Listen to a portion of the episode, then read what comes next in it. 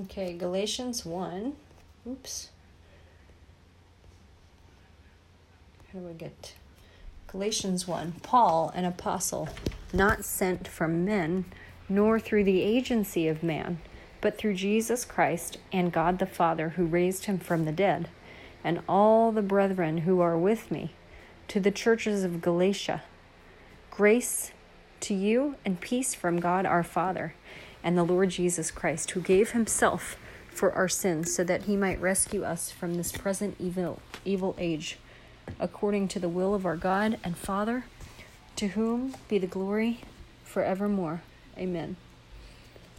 I am amazed that you are you uh, are so quickly deserting him who called you by the grace of Christ for a different gospel which is really not another only there are some who are disturbing you and want to distort the gospel of Christ. But even if we or an angel from heaven, can I have the charger from the by the fish tank? Please.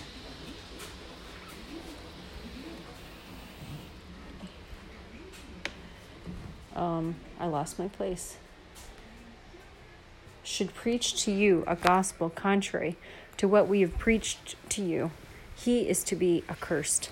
As we have said before, so I say again now if any man is preaching to you a gospel contrary to what you received, he is to be accursed. For I am I now seeking the favor of men or of God, or am I striving to please men? If I were still trying to please men, I would not be a bondservant of Christ. For I would have you know, brethren, that the gospel which was preached by me is not according to man. For I neither received it from man, nor was I taught it, but I received it through a revelation of Jesus Christ.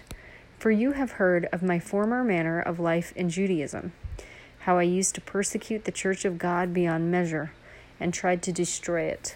And I was advancing in Judaism beyond many of my contemporaries among my countrymen, being more extremely zealous for my ancestral traditions but when God, who had set me apart even from my mother's womb, and called me through his grace, was pleased to reveal his Son in me, so that I might preach him among the Gentiles, I did not immediately consult with flesh and blood, nor did I go up to Jerusalem to those who were apostles before me, but I went away to Arabia, and returned once more to Damascus.